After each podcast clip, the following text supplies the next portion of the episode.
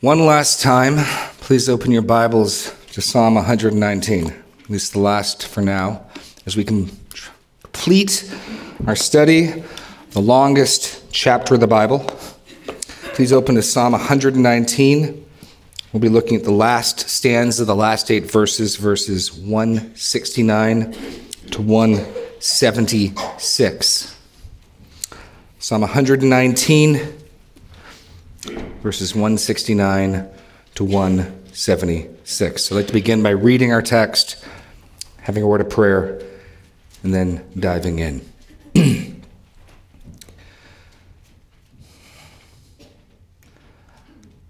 Let my cry come before you, O Lord. Give me understanding according to your word. Let my plea come before you. Deliver me according to your word.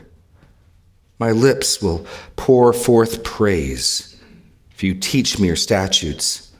My tongue will sing of your word, for all your commandments are right. Let your hand be ready to help me, for I have chosen your precepts. I long for your salvation, O Lord, and your law is my delight. Let my soul live and praise you, and let your rules help me. I have gone astray like a lost sheep.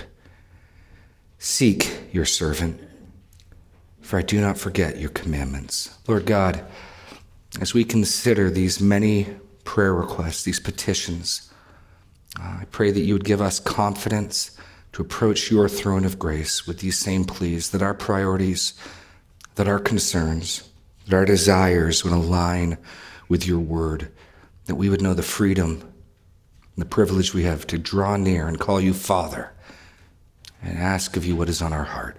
In Jesus' name, amen. Last week, I suggested to you that these last two stanzas of Psalm 119 really serve to sum up and unify its themes. Last week, we saw a stanza dedicated primarily to the excellency, the greatness, the glory, the satisfaction of the Word. The Word is greater in creating fear and reverence than even enemies. The Word is more to be desired, the Word is more satisfying. The Word is great that God has given to us. There is no petitions in last week's stanza. This week is dominated by them. Dominated by them. And so here the other theme. The, the servant of God, the child of God is supremely satisfied with, delighted in God's word. And yet that doesn't nullify the concerns and the petitions and prayers. And prayers that we've seen again and again and again throughout the psalm, they show up here. It's a fitting conclusion. Um, if you look, verse 169, let, verse 170, let, verse 173, let, verse 175, let, and again, let. This is just spitfire petitions and prayers. And so, taken together, I think these last two stanzas really serve a, a good job of summarizing the major themes in the book. I suggest we can look at this stanza in five points. First, please submitted. Please, not like please may I, but a plea, plural, please submitted, verses 169 to 170. Let my cry come before you, O Lord. Give me understanding according to your word. Let my plea come before you. Deliver me according to your word. Now, this verse strongly connects this stanza with the one that came before. It's part of the reason why I think they're, they're helpful to look at as a unit. Notice the last verse of our last stanza, 168. I keep your precepts and testimonies. Why? For all my ways are before you. What's the request here in 169 and 170? That something else might come before the Lord. That, that unifying thought, our God who is not far removed but close and at hand, in front of whose life we live, living life in front of the face of God. Well, the psalmist wants something else to come before the Lord God. That's, that's the unifying thought. You'll also notice that 169 and 170 are nearly word for word in their, in their formation. Let my cry, let my plea, come before you, come before you. Then 169 has God's covenant name, O Lord. Then the petition itself give me understanding or deliver me according to your word, according to your word. These are two tightly paralleled thoughts. So let's consider in three points what is going on here, what these prayers represent. First, pleas for God's presence. God's presence. He is aware that in one sense, he lives before God. God is intimately aware of every thought, every action, every deed. But he also wants now God's attention to be drawn to his prayers. Now, of course, there's one sense in which God is omniscient, God knows all. God is aware of the prayers of the wicked. But when he's asking here, God, let my cry come before you, the, the concept is before you in a way that you are attentive to, before you in a way that you are willing to hear. You think back to the story of the book of Esther. Remember how Esther couldn't appear before the king? It was a sentence of death unless he stuck out his scepter at her. He's asking something like that Lord, I have a request. Would you hear it? Would you consider it? Would you give it your attention? And even as he loves the Lord, even as he lives his life in front of the Lord, he comes as a supplicant Lord, please pay heed. Please let my cry come before you. Let my plea come before you. Give attention to what I'm praying for. Give attention to what I'm asking. Note the humility. These aren't demands, these are petitions and requests. He prays for God's presence, that his prayers would come before God's throne in an acceptable way. I don't know if we give much thought to that often. We, we assume if we pray at all, God's kind of lucky that we're praying. Here, the psalmist is concerned. May, may my petitions make it before your throne of grace, O God, and may you give attention to them. May you look at them and hear them, please. He's coming humbly. Next, what he's actually praying for is God's provision. God's provision. You see the two requests side by side. The first is for insight. Insight. Give me understanding. And the second, for intervention, deliver me. Now, again and again in Psalm 119, these are the two major themes. He's in trouble, and he recognizes in his trouble he needs at least two things. I need more understanding of your word. I need more strengthening from your word. I need more instruction from your word. And I need help and deliverance. And we are often eager to pray for the help and the deliverance. Lord, get me out of this trouble. Remove this trouble. Protect me from the danger. And that's fine as well as it's accompanied by the other parallel theme that while the trouble remains, and here, I think here's the logic while his danger remains, while his adversaries are active, while the threat looms high, I need more, greater understanding and strengthening of your word if I'm to survive and act rightly. In the trial, what I need is more of your word. So you can think of the first petition, give me understanding, as strengthening and equipping in the trial. And then a second, deliver me. Literally, remove me out of, pull me out of. And that's fine to pray as well. Lord, I would like to be done with this trial. But if by your will it continues, then I'm definitely going to need more understanding, more insight, more strengthening from your word. So he wants his prayer to come before God's presence. He's requesting God's provision. And these two prayers, give me understanding, teach me, they're riddled through the psalm. You can see all the references I have there on the side. Teach me, give me understanding, teach me, again and again in Psalm 119. These are dominant themes in this psalm, which suggests these should be dominant themes in our prayer life. I'm guessing most of us have little problem with the help, help, and that's good. There's nothing wrong there.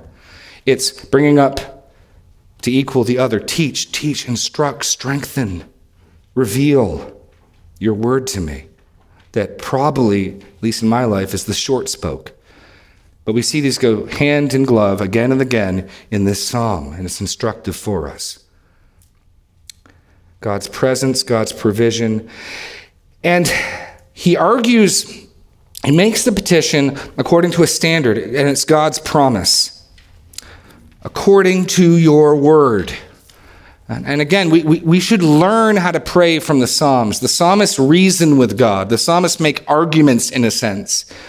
You can think of these two prayers Lord, please give attention to my, may my prayer come before in an acceptable way, your throne, your face. Lord, give me understanding. Lord, deliver me in accordance with your word, which is a way of saying, as you promised, as you said you would which again means his prayers are instructed and formed by the word of God. Lord God, he, it's as if the psalmist is saying, you, you have promised in your word things like, oh, say, Psalm 25 8, good and upright is the Lord. Therefore, he instructs sinners in the way. Lord, you say you instruct sinners, instruct me. Psalm 37, 34 7, the angel of the Lord encamps around those who fears them and delivers them. Lord, I fear you, deliver me. Psalm 34 17, when the righteous cry for help, the Lord hears and delivers them. Lord, I'm crying, hear and deliver me. He's, you notice how he's praying. He's praying God's word back to God. Here's what you said, Lord. I believe it. Please fulfill it. This, this is how to offer your petitions to God, not demands, humbly, with supplication not losing sight of both of our needs, God may allow the trial to continue, in which case, what I need is strengthening from His Word. God may remove me. That's what I'd prefer. And you can let the Lord know your preference. But pray along both lines for insight and for intervention. God's presence, God's provision, God's promise. So those are the first two verses, the pleas submitted. Then, point two, we get to praise anticipated. Now, you'll notice the ESV, if you have it, departs from the New American Standard and the NIV. And in this instance, it's, it's, it's debatable. Both are valid translations. I tend to think the NIV and the New American Standard get it right. The NIV and the New American Standard continue with petitions. The NASB says, Let my lips, let my tongue. The NIV, may my lips, may, they're still requests. And given the dominance of requests in this stanza, and you could interpret the verb either way, I tend to think they're correct. But either way, he's anticipating this. He's thinking about it. Whether you take it as he's planning to do it himself or he's asking the Lord to do it, it's something he wants to do. Again, I think given the tenor of the whole section, the petition fits better.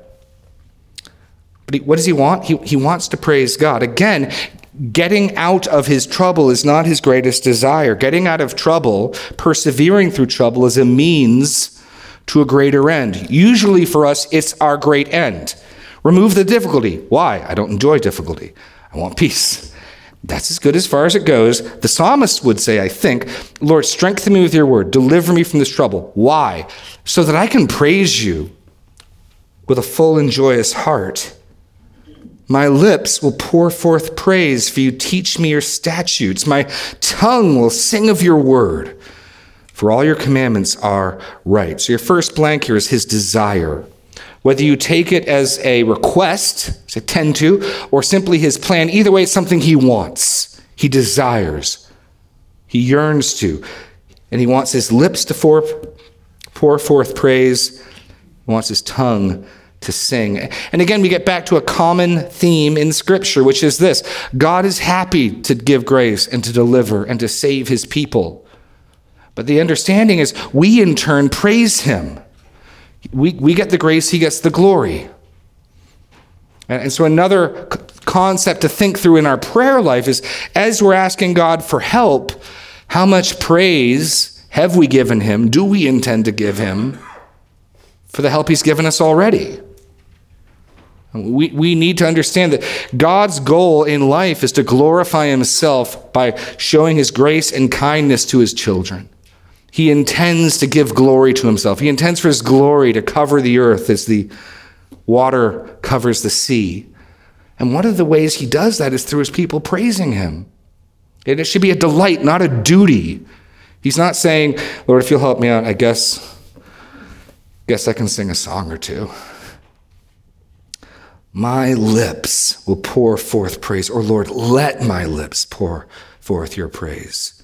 That's his desire. But he gives us a reason for his desire. Why? Why is the psalmist eager to sing and praise God? Well, first, that's his foundation, point B, his foundation.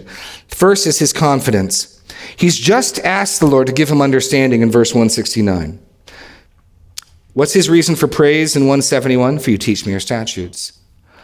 Throughout this whole psalm, he's been asking for instruction and receiving it. He still wants more. Which means our instruction from the Lord is not a one time static event, it's ongoing. I think you could view the Christian life as God, through His Spirit, showing you something in His Word, whether it's some encouragement, some exhortation, some conviction, some promise to believe. And then we respond to that in faith. We take that on, and it affects how we live, and then God shows us something else. And over and over, by degree to degree to degree, we progress from one degree of glory to another.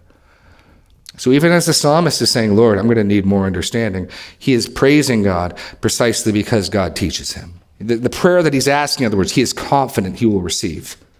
Give me understanding and accord your word. My lips will pour forth your praise, for you teach me your statutes. It's his confidence. These are prayers he knows God delights to answer. His confidence, and next we see his delight. For all your commandments are right. All your commandments are right. He wants to praise God. And, and, and, think of this we get so used to this. We, we live in a world where if God did not choose to reveal himself to us, we could know nothing about him. I mean, you got to pause and just understand that. If God wanted to hide himself, we could know nothing about him which is one of the reasons why when we start talking about who God is and we say, I like to think of God this way, or God, I imagine this way, or um, why would God do. It might be a helpful piece of autobiography we're telling, but we're advancing nowhere in learning who God is. It matters not who I want to think of God as. What matters is, has God revealed himself? And if he has revealed himself, how has he revealed himself? And so we have God's revelation of himself. First, we have it in the creation around us for all to see. Psalm 19 celebrates this glory. Romans 1 celebrates this. And God has revealed something of who he is in his conscience in our hearts. And all men have that. But we, of all people, have the books of God's word. We have such riches of his self revelation and contrary to some modern thought that has been corrupted. There's the thoughts of man. I hope you've seen in Psalm 119 the, the insistence God's word is pure, God's word is good. The sum of your word is truth, verse 160. And every one of your righteous rules endures forever. Don't, don't stop being amazed by that. We have pure truth we have the mind of God revealed to us in His Word. And you get, I think you get the impression from Psalm 119. The psalmist has never stopped being floored by this, never stopped being excited and flabbergasted by it. The danger can be that familiarity breeds content. I mean, you're aware that prior to the printing press, very, very few of God's people had their own copy of God's Word. Um, this is one of the reasons Carol Hardy's class is about writing it down. It comes out of Deuteronomy, where the king of Israel was to have his own handwritten copy of the law, approved by the priests and scribes. And we have so many of them. I got a shelf in my office full of Bibles. I have so much more access to God's word, but strangely, because of that, precisely, there's a temptation to be dull, bored. Familiarity breeds contempt. And we see the model here that that's to never be the case. I want to praise you gives two reasons. My confidence, you will in fact teach me, and the things you will teach me are true. They are righteous, they are good. Your commandments are good. We tend to resent commandments. Oh, you want to tell me to do something, huh? Okay, what is it? Here, I want to praise you because your commandments are right. Your commandments are good. What you require of me is right. And so praise is anticipated. As pleas are submitted, then praise is anticipated. Point three, now we get to protection requested. Protection requested. Let's read verses 70, 173 to 175. Let your hand be ready to help me, for I've chosen your precepts. I long for your salvation, O Lord, and your law is my delight. Let my soul live and praise you, and let your rules help me. Now, I've organized this around the three lets. Verse 73, let your hand be ready to help me. That's a crust. 175, let my soul live and praise you. two, and let your rules help me. And then with the purpose. So, the, so the way to think about this is his need of help and his reasons for help. I'm taking these three verses and organizing the petitions and the reasons for the petitions, even as the text itself goes petition, reason, petition, reason. So, what are, what are his three requests? First, his need of help from God himself. From God himself. Let your hand be ready to help me. Uh, and we see the fluidity with which the psalmist goes from talking to God to his word, to God to his word. He, he's flabbergasted in awe of God's word, and he also knows he needs God's help, God himself. And again, this is the amazing reality because 168, all our ways are before him, because we live our lives in front of him, because he's not far removed as a clockmaker, we have a God who can help. We have a God who can intervene. God who can act and does act. And so we can make bold requests like, Lord, let your hand be ready to help me. But Get ready, Lord. I think I'm going to need some help here pretty soon. And would you move quickly? Would you uphold me? So, help from God Himself. Notice for the reason, though, for God's own glory. For God's own glory. Let my soul live and praise you. Lord, would you be ready to help me? Lord, would you give me life so that I can praise you? In other words, the psalmist's reason for living is praise. And the implied motive is God is concerned with, desires, and is pleased by his praise. So he wants help from God himself for God's glory and also from God's word. Let your rules help me. I'm going to need help from God Himself, and I'm going to need help from His Word. It's not either or. And we've already seen up in the first two verses that as he's in danger and as he's in trial, he wants deliverance, but he also knows he needs strengthening. And how many times in Psalm 119 have we seen, Deliver me, strengthen me, give me life according to your word? The ordinary means of God's grace is his word. And God can use other means, but his weapon of choice, if you will, is his word. How does God help his children? Most ordinarily, most normally, his word. And so the psalmist wants help directly from God's hand. He wants his activity, and he's not separating that from his word. He also, let your rules help me. Which is also, again, back to that concern of in the trial, in the difficulty, because what help would God's rules give him? They would tell him how to act, how to walk, how to keep his way pure, how to respond to evil. They'd give him promises that he would not become discouraged. They would give him commands that he might keep, warnings that he might hear. And so, so he's praying for help from God himself, for God's glory, and from God's word. And he gives three reasons why the Lord might consider to help him. First, for I've chosen your precepts.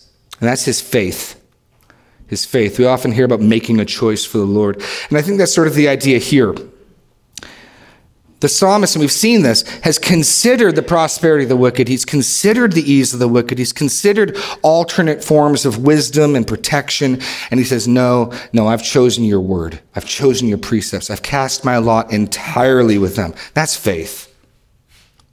That's trusting. That's the idea. I'm, I'm, betting it all on God's word. It's all riding there. I'm not hedging my bets. I've chosen your precepts. And precisely for that reasons, we saw last stanza princes persecute me without cause. There's a great cost at choosing God's precepts. And so he reminds the Lord of his faith. I have chosen your precepts. So, Lord, would you not help me? you yourself for your glory by the means of your word. Next, his hope. His hope. I long for your salvation. And again, we've seen, we're seeing that as his danger continues, he doesn't begin to consider other avenues of escape, other saviors, other help. It's the Lord's deliverance where it's nothing. It's God's salvation or it's nothing. Look back at 166, again, linking these two stanzas together. I hope for your salvation, O Lord. Here, I long for your salvation, O Lord. Which suggests to some degree it, it's taken a while to come. And he's going nowhere. He's, he's sitting expectantly. Lord, help me. Why? I long for your salvation. Point three, notice his love. His love. And your law is my delight. What does this suggest? Well, it suggests that God helps, is inclined to help, is pleased by, is compassionate to those who have faith in him and his word, who hope in his salvation, and who love him and his word. That's the idea. Who, who does God help? Who can boldly call upon God for help? Those who have faith in his words and what he has said, his promises, in those who are longing and hoping for his salvation, and for those who love his law. That's, that's who God looks on with favor. So the psalmist, and that's me. It's me, Lord. I've chosen your precepts. I long for your salvation, and your law is my delight.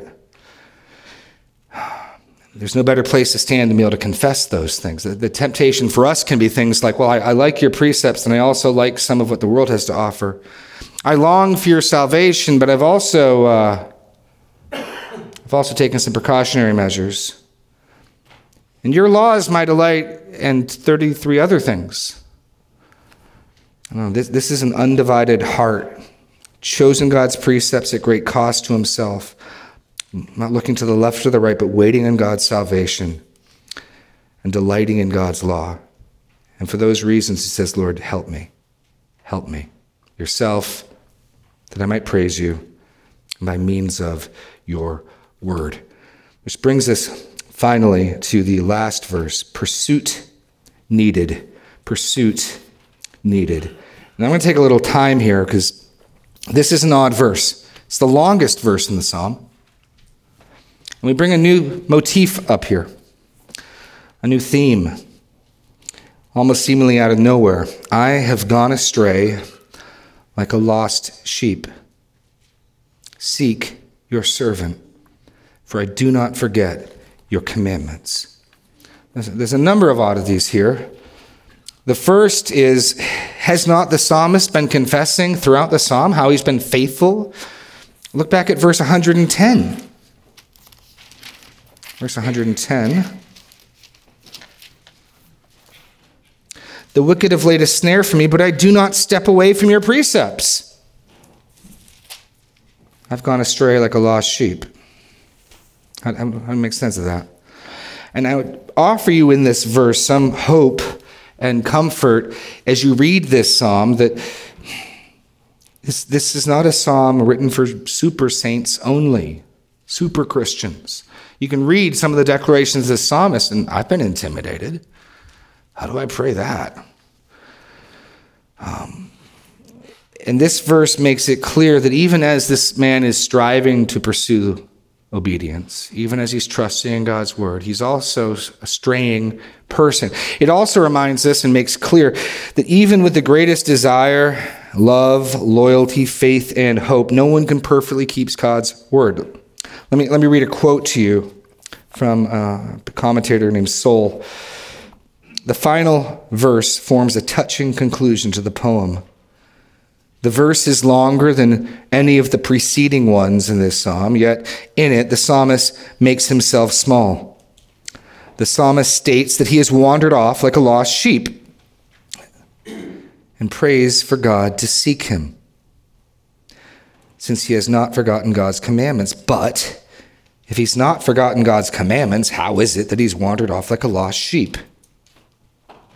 The answer lies in the dilemma posed at the very beginning of the psalm.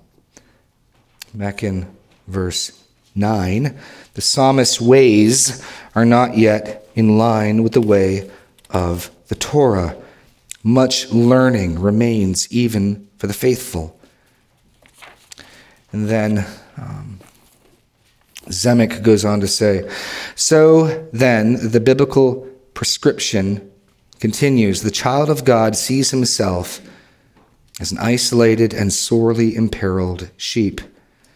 Being confronted with this accurate self portrait, he comes face to face with his own vulnerability.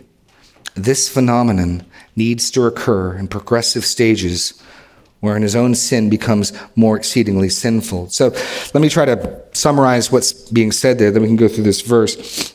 Simultaneously, in the life of the believer, two things should be true. One, you should be growing in your faith. You should be growing in your confidence. You should be growing in your skill at battling sin. You should be growing in holiness. You should be looking a little more like Jesus today than you did three months ago. That's true. And you and I will never stop being wandering sheep who need God to seek out and find. Prone to wander, Lord, I know it, prone to leave the God I love. And we never stop needing a shepherd to come after us. We never stop needing care. We, we never shepherd ourselves ultimately and finally.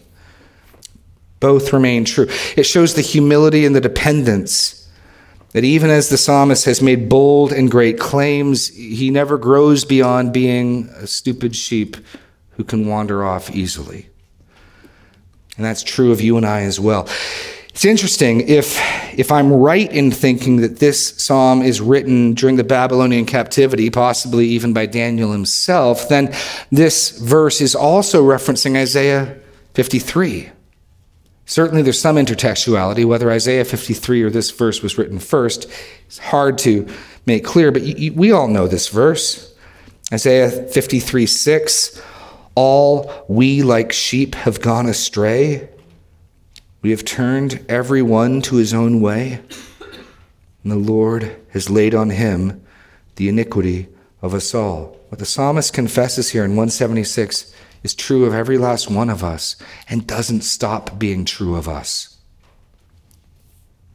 Let's consider it three points. First, the psalmist's condition, his current condition. I've gone astray like a lost sheep.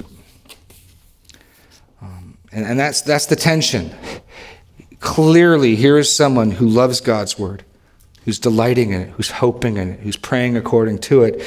And clearly, he also, just as clearly, doesn't imagine he's come to some perfect obedience, attained some level of perfection. He's still a lost sheep. In other words, to bring in a New Testament example, he never stops praying like the tax collector in Jesus' parable of the Pharisee and the tax collector. You know this one, Luke 18. Two men went up to the temple to pray, one a Pharisee, the other a tax collector. The Pharisee, standing by himself, prayed thus God, I thank you that I am not like other men, extortioners, unjust, adulterers, or even like this tax collector. I fast twice a week, I give tithes of all that I get But the tax collector, standing far off, could not even lift up his eyes to heaven, but beat his breast, saying, God, be merciful to me, a sinner. I tell you, this man went down to his house justified rather than the other. We should never grow beyond that type of humility. That's one of the reasons I put not in me this morning. Even 20 years into my Christian faith, no good thing resides in me. It wasn't put there by God. 20 years into my Christian walk, I'm still prone to wander. I still need a shepherd. I can still act like a dumb sheep at times. And I find it great, very encouraging that this psalm is capped by this confession and admission. Lest we think this is only a psalm for super sanctified people. If, if you're a dumb lost sheep, this is a psalm for you too. Which also then means the heights, the glories, the joys, the longings, the prayers are for you as well. It, it, bridges them. So his condition, I've gone astray like a lost sheep. He, he knows what solution he wants. His solution, seek your servant. Seek your servant. To turn, if you will, to one of my favorite passages, Ezekiel 34. And this is a rich biblical theme. And in this final verse of Psalm 119, it makes connections. I think a connection to Isaiah 53 and the suffering servant we know as the Lord Jesus Christ. But God, pictured as a shepherd, seeking lost sheep is not simply a New Testament metaphor, it's in one of my favorite passages in all the Bible Ezekiel 34. Well, we got time. We're good. Ezekiel 34 begins with the Lord rebuking the false shepherds. The word of the Lord came to me, Son of man, prophesy against the shepherds of Israel. Prophesy and say to them, even to the shepherds of Israel, Thus says the Lord God Ah, shepherds of Israel who've been feeding yourselves. Should not shepherds feed the sheep? You eat the fat. You clothe yourselves with wool. You slaughter the fat ones, but you do not feed the sheep. Now, here's what they should have been doing The weak you have not strengthened, the sick you have not healed, the injured you have not bound up, the strayed you have not brought back, the lost you have not sought and with force and harshness you have ruled them. So they were scattered because there was no shepherd, and they became food for all the wild beasts. My sheep were scattered, and they wandered all over the mountains and on every high hill. My sheep were scattered over all the face of the earth, with none to seek or search for them. Therefore, you shepherds, hear the word of the Lord as I live, declares the Lord God. Surely, because my sheep have become a prey, and my sheep have become food for all the wild beasts, since there was no shepherd.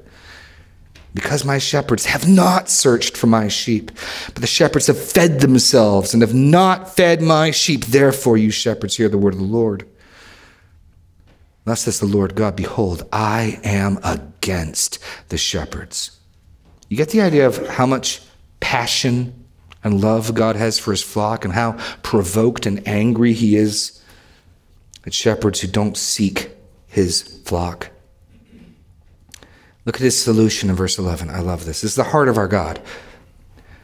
Thus says the Lord God Behold, I, I myself will search for my sheep, and will seek them out as a shepherd seeks out his flock when he is among his sheep that have been scattered. So I will seek out my sheep, and I will rescue them from all the places where they've been scattered on a day of clouds and thick darkness. And I will bring them out from the peoples and gather them from the countries, and will bring them into their own land. And I will feed them on the mountains of Israel by the ravines and in the inhabited places of the country. I will feed them with good pasture. On the mountain heights of Israel shall be their gazing, grazing land. There shall be there they shall lie down in good grazing land, and on rich pasture they shall feed on the mountains of Israel. I myself will be the shepherd of my sheep, and I myself will make them lie down, declares the Lord. I will seek the lost, and I will bring back the strayed and I will bind up the injured, and I will strengthen the weak, and the fat and the strong I will destroy. I'll feed them in justice. You get, you get an idea of how central this shepherding theme is to the heart of our God. I, I love that. I love belonging to a shepherd who is jealous and zealous for his flock. And God says to the earthly human shepherd, since you won't do it, I will. The psalmist here cries out, Oh Lord, I've gone astray like a lost sheep. Seek your servant. And again and again in Scripture, we see this is exactly what God does. We got time. Turn, turn to John 10 really, really quickly. Really quickly. John 10. Picking up on this theme, in John 9, a man born blind is healed. And the Pharisees don't like it because it wasn't done by one of their approved healers. And they interrogate him. And as they interrogate him, his parents throw him under the bus. You can use the page, ask him. And eventually, at the end of chapter 9, they cast him out of the synagogue. As far as we can tell, John creates a word. They de synagogued him, unsynagogued him. Look at 935. Jesus heard that they cast him out. And having found him, he said, Do you believe in the Son of Man? He answered, And who is he, sir, that I may believe in him? Jesus said to him, You have seen him, and it is he that is speaking to you. And he said, Lord, I believed, and he worshiped. Jesus found this lost sheep. But Jesus is going to have something to say to the shepherds who roughly, violently, and poorly handled him. Jesus is provoked because Jesus is God. Jesus said, For judgment I came into the world, that those who do not see may see, and those who see may become blind. Some of the Pharisees near him heard these things and said to him, Are we also blind? Jesus said to them, If you were blind, you would have no guilt. But now that you say we see, your guilt remains. Truly, tr-. then into this good shepherd. Get, get the context. Jesus has found one of his lost sheep, weak, blind, newly sighted unclear of his theology. Instead of treating him roughly, Jesus finishes bringing him to faith and feeds him. And now Jesus turns to them Truly, truly, I say to you, he who does not enter the sheepfold by the door, but climbs in another way, that man is a thief and a robber. But he who enters the door is the shepherd of the sheep. To him the gatekeeper opens, the sheep hear his voice, and he calls his own sheep by name and leads them out. When he's brought out all his own, he goes before them, and the sheep follow him, for they know his voice. A stranger they will not follow. They'll flee from him, for they do not know the voice of a stranger. This figure of speech Jesus used with them, but they did not understand what he was saying to them. So Jesus said to them, Truly, truly, I say to you, I am the door of the sheep. All who came before me are thieves and robbers, but the sheep did not listen to them. I am the door. If anyone enters by me, he will be saved and will go in and out and find pasture. And the thief comes only to steal and kill and destroy. I came that they may have life and have it abundantly. I am the good shepherd. The good shepherd lays down his life for his sheep. And all that long aside to say, Way back in Israel's history, when Psalm 119 is written, tapping into these themes of God as a shepherd, God seeking his people, God longing for the good of his flock, this psalmist cries out, I have gone astray like a lost sheep. Seek your servant. It's good to seek for God. There's some passages in the Bible talking about Mars Hill, I think Paul says, if perhaps they might seek for God. But what really matters is whether the good shepherd is seeking you. And the psalmist here cries, Seek me, I've gone astray. For I do not commit your commandments. His reason, I do not forget your commandments. This straying of the psalmist is not a repudiation, but it's the error that dumb sheep can make. Even in their best attempts to serve God, we can discover we've strayed. I know there are times where I've been pleased with myself, thinking I've been faithful, and a brother comes alongside me and says, So I've been watching and I noticed, and all of a sudden, my backpacking turns into, Seek your servant, for I've gone astray. We, we never grow past that. Both are true in this psalm, and I just delight that it's capping this psalm. I'm going to ask the worship team to come up. We're going to sing our closing song. Uh, we haven't sung this song, I think, in a while, but I trust uh, m- many of you know it well, and if not, you should be able to catch on with it quickly. Um, please stand as we sing, Savior, like a shepherd, lead us.